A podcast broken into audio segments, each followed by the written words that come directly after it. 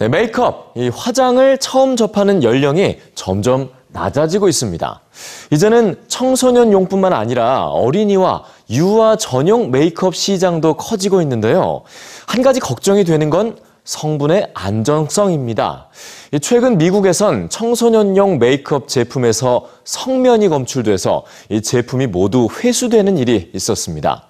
자녀의 메이크업을 허용할 때 부모들이 꼭 살펴봐야 하는 안정성 오늘 뉴스지에서 전해드립니다. 청소년과 어린이용으로 판매되는 색조 화장품들, 소녀들을 겨냥한 메이크업 영상도 큰 인기를 끌고 있습니다.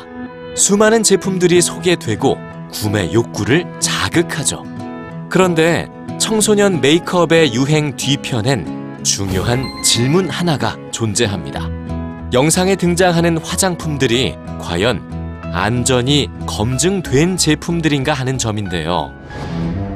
최근 미국 식품의약국 FDA는 소셜미디어 영상을 통해 소개되면서 10대 청소년들에게도 큰 인기를 끌었던 메이크업 키트 두 개의 제품에 대해 사용을 즉각 멈추라고 권고했습니다. 어린이용 제품엔 더더욱 있어서는 안 되는 발암물질 성면이 검출됐기 때문입니다. 피부를 매끄럽게 해주는 화장품 원료 탈크를 채취하는 과정에서 생성되는 성면은 정밀한 테스트를 거쳐야만 검출할 수 있기 때문에 일반 소비자는 성면의 유무를 전혀 알 수가 없죠. 하지만 2017년 미국의 한 엄마에 의해 어린이용 화장품 속 성면의 존재가 수면 위로 떠올랐습니다. 6살 딸아이가 즐겨 쓰던 어린이용 메이크업 제품의 안전성을 의심한 크리스티 워너 씨는 해당 제품에 대한 조사를 의뢰했는데요. 아이의 화장품에선 1급 발암물질인 성면이 검출됐습니다. 이를 계기로 조사한 다른 17개의 어린이용 메이크업 제품에서도 잇따라 성면이 검출됐죠.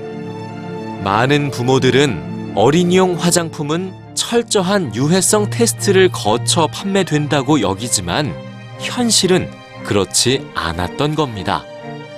미국의 경우 11개 성분에 대해서만 사용을 제한하거나 금지할 뿐 나머지 안전성은 제조사에게 맡깁니다.